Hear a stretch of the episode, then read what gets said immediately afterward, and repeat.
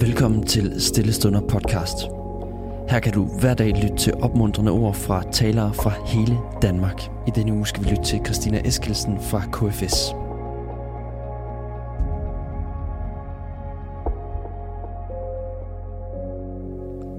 Jeg ved ikke med dig, men jeg har ofte forbundet vrede med noget dårligt. Måske ligefrem syndigt. Jeg har tænkt, at som kristne må vi ikke blive vrede.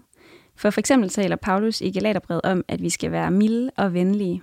Og i mit hoved er det blevet til den konklusion, at vrede er forkert. Men det har virkelig været vigtigt for mig at lære, at vreden ikke er forkert, og at det faktisk i nogle situationer, at der i nogle situationer kan være brug for den. Jesus selv bliver vred. Ikke mod den svage, tvivlende eller lidende, men han bliver vred på de selvretfærdige og dem, som er optaget af at få deres tro til at se godt ud i det ydre, men ikke i det indre. Men pointen er, at Jesus bliver vred.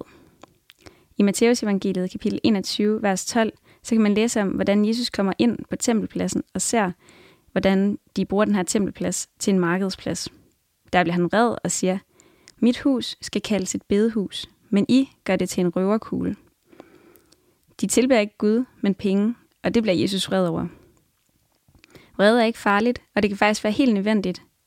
Jeg hørte Jeg hørte på et tidspunkt øh, en tale, hvor der blev sagt, der er brug for flere vrede kristne. Men det mente hun selvfølgelig ikke øh, hissige eller gnævende kristne, men kristne, der er vrede over uretfærdighed i verden, vrede over, at der er nogen, der lider eller ikke behandler hinanden ordentligt. Ikke vrede for bare at brokke sig, øh, men vrede over situationen på sådan en måde, at det sætter en drivkraft i gang, der gør os i stand til at kæmpe. Jeg har lige set Ringenes Herre for første gang, og der var en scene, som jeg synes var ret tankevækkende. Et sted, hvor elverkongen skal beslutte, om hans folk skal lukke øjnene for den krig, der er i verden, og tage væk for at leve et liv, hvor alle elverne kommer til at have det godt, mens resten af verden må lide. Og det beslutter han sig så først for, at de skal gøre, indtil han bliver mindet om uretfærdigheden, som gør ham vred. Og det får afgørende betydning for, at han ændrer sin beslutning om, at hans folk må være modige og kæmpe imod ondskaben. Det kunne jeg godt lære noget af i min hverdag. I min hverdag har jeg prøvet for eksempel at være vidne til fællesskaber, hvor der var meget bagtagelse, og at nogen blev holdt udenfor, og hvor jeg ikke sagde noget til det. Det var uretfærdigt over for dem, det gik ud over.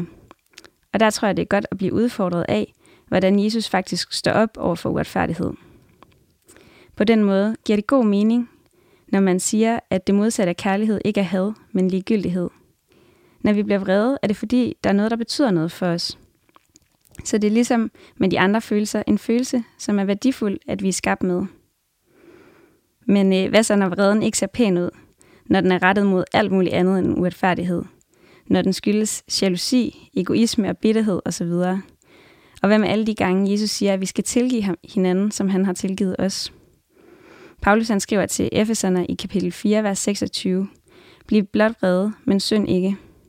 For ja, vreden kan være god og vigtig, men den kan også være uhensigtsmæssig og føre til, at vi ikke gør Guds vilje. Hvis den f.eks. bunder i jalousi, så kan den godt føre til bagtagelse. I mit liv ser vreden i hvert fald ikke altid pæn ud. Og selvom jeg er træt af at må indrømme det, så bliver det alt for sjældent til en vrede over uretfærdighed, der sætter mig i stand til at kæmpe for retfærdighed. Når jeg tænker på vreden i mit liv, så kan jeg godt genkende det, Paulus skriver i Romerbrevet kapitel syv, vers nitten med: For det gode, som jeg vil, det gør jeg ikke. Men det onde, som jeg ikke vil, det gør jeg. Det minder mig om, at jeg må lægge alt den vrede i mit liv, der for eksempel grunder over jalousi, egoisme og bitterhed, den må jeg lægge over til Jesus. Og så vide, at alt det blev, navlet, blev han navlet fast til korset med, så jeg kan være fuldstændig og helt igennem frikendt. Og så kan jeg bede Helligånden om at forvandle mit hjerte, så jeg må få kampgejst til at bekæmpe uretfærdighed i verden og i de små hverdagssituationer, som jeg oplever. Samtidig tror jeg, det er vigtigt øh, at minde sig selv om, at vi er Guds børn og ikke Guds voksne, som præsten Preben Koch siger det.